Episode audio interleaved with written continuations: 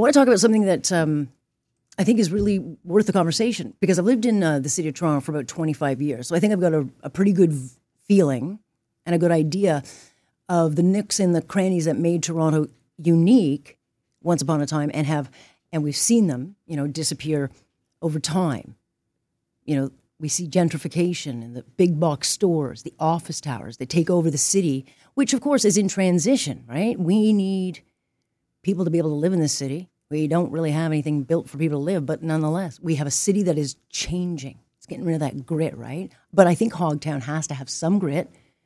You don't want a boring big building box store city. Those cities don't tell stories. I like the stories that tell the cities that tell stories through the architecture, just the way they're built, right? And so city officials are trying to find ways to build up, build out, get people in, and they've allowed things like mixed buildings and laneways, certainly. They've allowed changes. But my next guest is an urban planner who wants the city to rewrite the script and allow things like laneways to be permitted, not just for mixed use developments, but where you can actually create lives and livelihoods, li- livelihoods in uh, these urban dead zones. You know, we've got 2,400 laneways in the heart of Toronto. That's a lot. That's 300 kilometers of streets. And not everybody uses their garage. So, what else could these be used for? My next guest says, I got an idea. Uh, Blair Scorgie is a partner at Sajecki uh, Planning. He's uh, got a meticulous documenting of the various types of businesses populating our Toronto laneways. And uh, he is trying to convince the city to lighten up and get some personality into our laneways. Uh, great to have you. Thanks for having me, Alex pleasure to be here. Oh, there you go. A little bit muffly on the phone, but uh, I'll just oh, get you. There you go. All right, there you go. Is that, is I, that better? Yeah, yeah. I'm sure you're probably just uh, panic shopping at the last minute. You got like a gift under one hand and another gift under the other, and then the phone somehow under the chin. I, I, I feel your pain. Um, let's talk a little bit about your idea because you know one thing that makes Toronto so great um, is these little hidden jewels that make I think neighborhoods unique. And, and a lot of the pathways and certainly the laneways of Toronto I love walking down them because they, they all tell a story. But you want you want to go bigger with them. What what is it that you want the city to do? Well, um, Alex, as you may be aware, uh, recently uh, the city of Toronto be- began allowing people to construct what we call laneway suites. So uh, for many years prior to prior to 2018, uh, you know, laneways were used exclusively for uh, servicing and loading, uh, and you know, for um, vehicle storage and things of that nature. Um, in 2018, the city uh, expanded permissions to allow people to live in laneways, um, build laneway suites. Um, historically, there are also examples and, and current examples, actually, uh, of um, businesses operating in laneways. And really, the long and short of it is that I'm trying to push the city to um, legalize these types of uses in laneways. Um, in the places where they do exist, they either exist because they um, are historic um, or, they're, or, or due to some specific circumstance that allows them to exist. Yeah. Um, but the city does not permit them on a broad scale.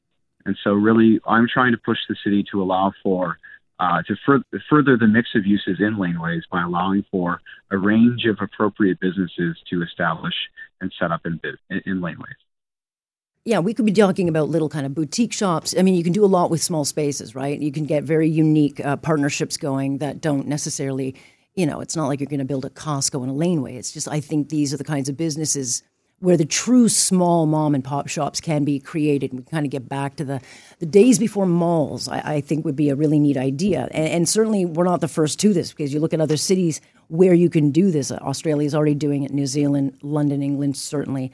Um, and so Toronto, when you go down some of the laneways, a lot of them are just one use car. But how many have you been able to get the data on what kinds of businesses we could put in these things and where they would go? Well, um, I, I, think I, am sort of looking to existing precedents to help inform some of that uh, research. But uh, certainly, if you look at our existing conditions in laneways, there are everything from um, cafes. There's several different cafes. There's a there's a sushi restaurant in one mm-hmm, of our mm-hmm. laneways. Mm-hmm. There's there's uh, we even in the entertainment district have clubs that have access off of laneways. Um, there are uh, office, small office buildings accessible only by laneways. Um, there are bars. There are any number of things, but Um, yeah, I, I think I think really uh, there are you know I, th- I think basically what I'm hoping is that we can just we can just study this and, and determine you know what are the appropriate range of uses and what and find a way to say yes to the use and perhaps put some restrictions in place you know to regulate them and, rather than just simply saying no because I right. think my concern is that you know, uh, not every business needs to have a commercial main street frontage. Mm-hmm. Uh, not every entrepreneur can afford that either, and not everybody needs that amount of space. So there's a role potentially for laneways to play as incubators of small independent businesses. Yeah. On the one hand, they can nurture and support businesses that can develop a proof of concept and a test case, uh, and maybe at, at some point expand and scale and become able to justify financially occupying a commercial main street frontage and other businesses like maker spaces, uh, bicycle repair shops, you know, things like that that don't that don't necessarily need a commercial main street frontage and would be detracting from the continuity of retail on a commercial main street frontage if they are occupying that space. But are with with development happening in the city are starting to lose some of the spaces that they're yeah. currently occupying. So a golden example is uh, I don't live too far from Carlaw Avenue, uh, the area around Carlaw and Gerrard is slated for mixed-use intensification around, uh, you know, a planned and under construction subway station at Gerrard Street. Mm-hmm. Uh, and some of the old industrial buildings in Carlaw are slated for redevelopment. Well, these are some of the low-hanging fruit in terms of, you know, affordable employment spaces for entrepreneurs.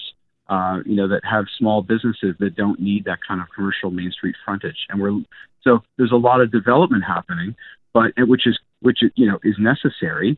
Uh, but on the other hand, while we're providing a lot of focus on that growth and that intensification, the one thing that we're not being adequately mindful of is what, what is being lost in the process and finding ways to replace it. And this is sort of the idea here, where this this could be part of the a broader puzzle of replacing these valuable spaces.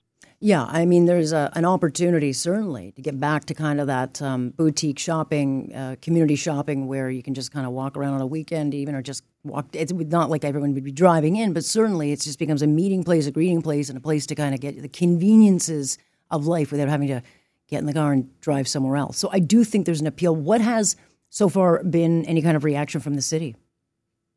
Well, uh, I, I, have approached the city about it because they're undertaking a study. Uh, it's called the Expanding Housing Options and Neighborhood Study, and that's that's a mouthful. They they shorten that. They call it the EHON study, mm-hmm. and it's it's a it's a sort of a master study, and within it there are a number of sub studies, and one of them is actually looking at expanding permissions for uh, retail and service uses in neighborhoods.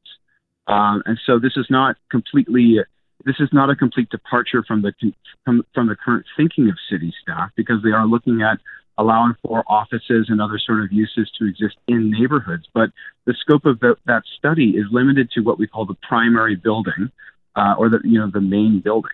Uh, simply, what I'm trying to convince the city to do is to expand the scope of that study to also look at detached accessory structures or garage buildings, say, like for example, in the laneways. Um, so that's that's currently not something that's being studied.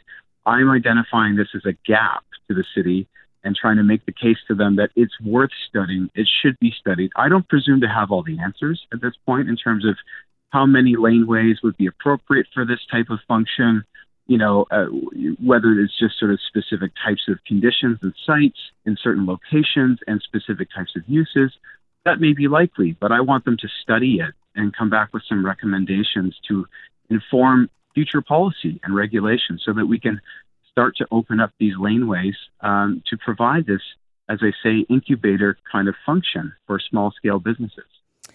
Well, I'm certainly not closed minded about it because I think, you know, we can do it and if it's done right. And certainly, um, I think there's an opportunity here. So we'll see where this might go in 2024. Uh, appreciate you joining us. My pleasure. And uh, thank you very much for having me. Have a good day. Absolutely. All right. Thank you. That is uh, Blair uh, He's a partner over at Sajecki Planning and Urban Planner. And again, this is, you know, we've got a lot of dead space. Maybe let people just get creative. You can do little tiny, small boutique stuff, right? Not pay an arm and a leg, but then maybe, I don't know, you've got something in the neighborhood someone wants. It's an idea. I'm not totally opposed to it.